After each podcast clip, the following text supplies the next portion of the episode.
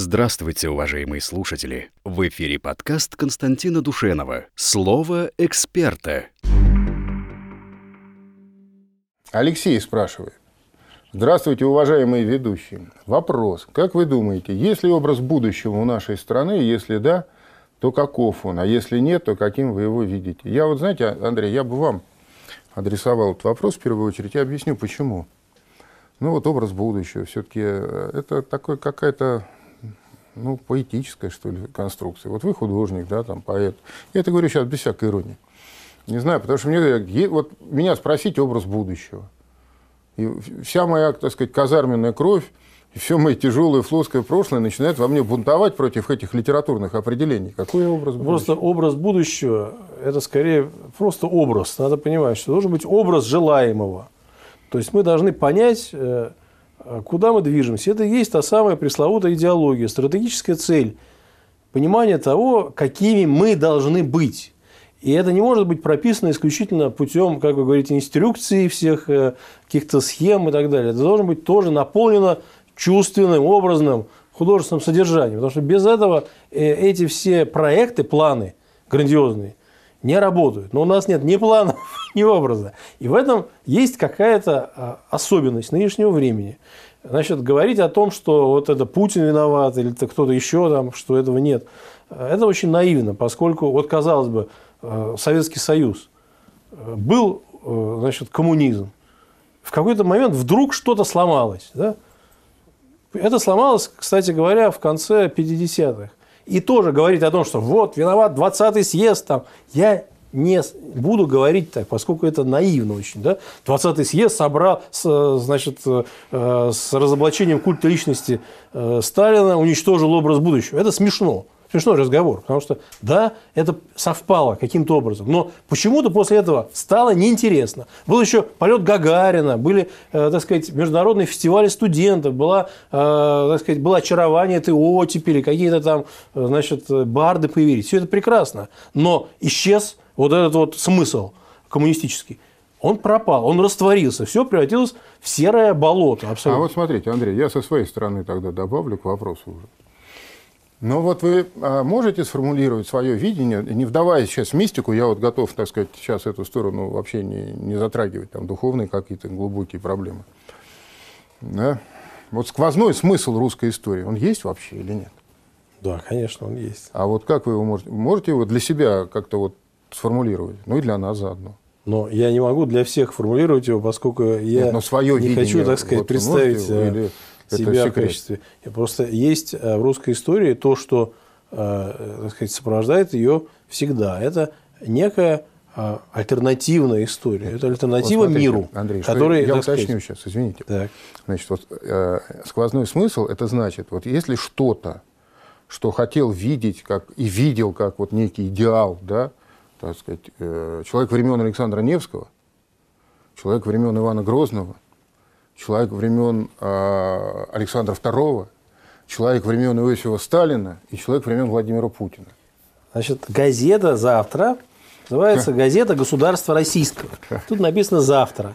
Написано «Газета государства российского». Именно она и формировала ценности значит, во времена речь, Александра Невского, хотя, я так понимаю. Хотя, значит, были определенные, определенные значит, э, издания с названием «День», «День Аксакова», как известно, э, был славянофильский. Мы об этом как-нибудь поговорим э, в рамках канала, естественно, с историками.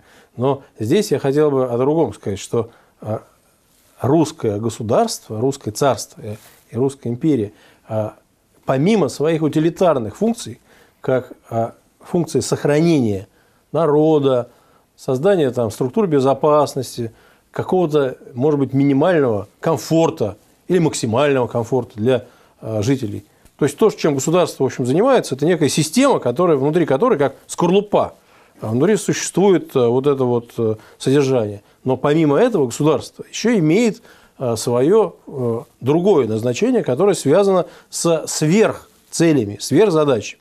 И вот эти сверхзадачи, они по-разному формулировались в разные эпохи, но они всегда были сверх. Они не были связаны исключительно с темой жизнеобеспечения. Это не адаптация к миру – а это были вещи, которые э, решали вопросы э, потрясающие. Да? Это вопрос как бы, удерживание мира от антихриста в, в случае православного мистического такого периода. Это случай как бы э, создания нового мира, нового братства мирового, да, в случае коммунистического.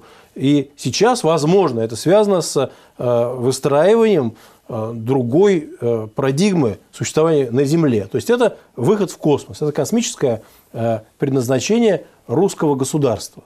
Это наши Э, так сказать, реалии, наши, я, я не хочу, наше будущее. Я не хочу ну, вы это не хотите. Может быть, вы не хотели и во я втором думаю, я участвовать. Думаю, я думаю, что я не один такой. Не, ну, а что вы думаете? А, а много хотели быть, так сказать, частью удерживающей? А вы хотите в космос? Почему тут хотим, не хотим? Потому что это часть программы человечества. Мы должны это обеспечить. Мы не должны закиснуть здесь, Зачем? на Земле. Земля Зачем? является да консервной банкой. вы не успеете закиснуть, помрете. Господи, Господи. Смерть придет раньше, чем закиснете. Что, речь идет о том, что кто быстрее помрет? Может, мы помрем через секунду. И так далее. Такое тоже бывает.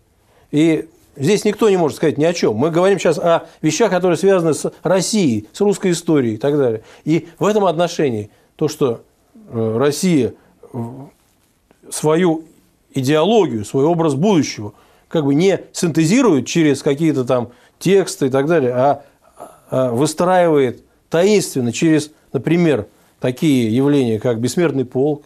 Это же э, не просто э, почитание памяти ушедших на войну там, прадедов, а это есть удивительный код, потому что это, по сути, есть Э, идея бессмертия. Вы знаете, значит, вот что касается бессмертного полка, с одной стороны, конечно, действительно, ну, мы не раз с вами говорили, такое удивительное явление, которое, а, кстати, потому и бесит всех так вот врагов наших, да, что оно свидетельствует о жизнеспособности.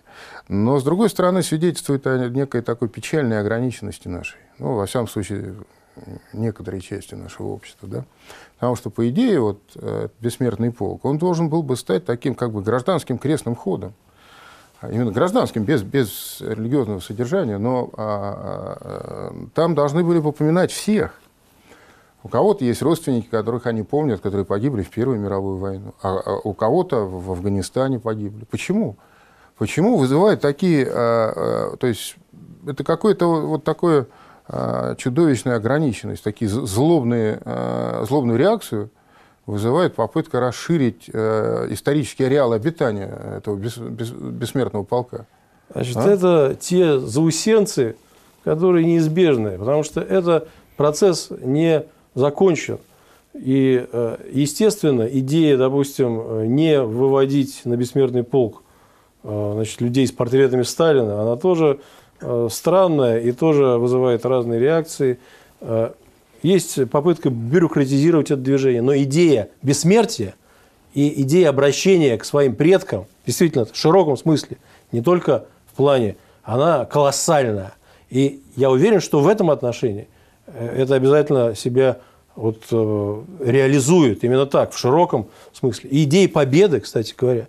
Сейчас вот я часто слышу от либералов таких махровейших, да, что ни в коем случае, ни в коем случае не расширяйте эту идею до, так сказать, идеи вообще космической победы. А вот только и речь идет о 45-м годе конкретные, казалось бы, они должны от 45-го года шарахаться. Нет, они сейчас держатся за то, чтобы э, праздник Победы был исключительно мемориальным. Не, а, ну понятно, а, но это так же, как пытается церковь загнать фольклорно-исторический заповедник, да, чтобы все, все было красиво, ходили туристы, смотрели на это дело. Главное, чтобы выхолостить внутреннее содержание. Кстати, праздники, они тоже намекают на идеологию, поскольку День Победы – это э, действительно в религиозном смысле бессмертный полк для православного сознания. Он тоже имеет свои э, коннотации, идеи бессмертия. А идеи победы – это тоже идеи пасхальные, идеи э, победы над смертью и победы э, над... Ну, правильно, вот но этой... я с вами соглашусь. Но только если вы вот скажете то, что вы сейчас мне говорите, э, организаторам, ну, какой-то части, во всяком случае, организаторов этого бессмертного полка, они вас тут же, значит, заклеймят, как там, я не знаю, да нет. самыми последними словами. Это, это организатор, это нечто такое посыпанное сверху, какая-то такая вот... Есть внутренняя сила, Э, этого процесса. И, допустим, такой праздник, как День космонавтики, он тоже был совершенно таким проходным. Я сейчас все больше и чаще слышу, мне звонят, поздравляют. Это важно каким-то образом. Да? Или день рождения Пушкина. А, вот э, это тоже праздник новый совершенно, да, с точки зрения своего национального значения. Потому что русский язык – это то, что объединяет все эти эпохи. Да, да и русский язык менялся. Но это наш язык, и он, это один и тот же язык, что был тогда, был и в советское время, и есть сейчас. Хотя огромное количество изменений и так далее, моментов. И в этом отношении я вижу э, эти э, константы. Это русское государство, это русский язык, и это э, сверхидея, сверхидея, Понятно. которая, по сути дела, и является э, образом будущего. Понятно. Ну ладно. Нет, я со мной могу согласиться, хотя, конечно, э, насчет дня рождения Пушкина это улыбнуло. Скажу вам честно, улыбнуло. Я вот, например, понятия не имею, когда он родился. Просто даже не знаю, когда. Ну, Год помню, 799. Это, это, это мы еще в школе учили. А так вот скажи мне под пистолетом. Какая мне разница, на самом деле, когда он родился?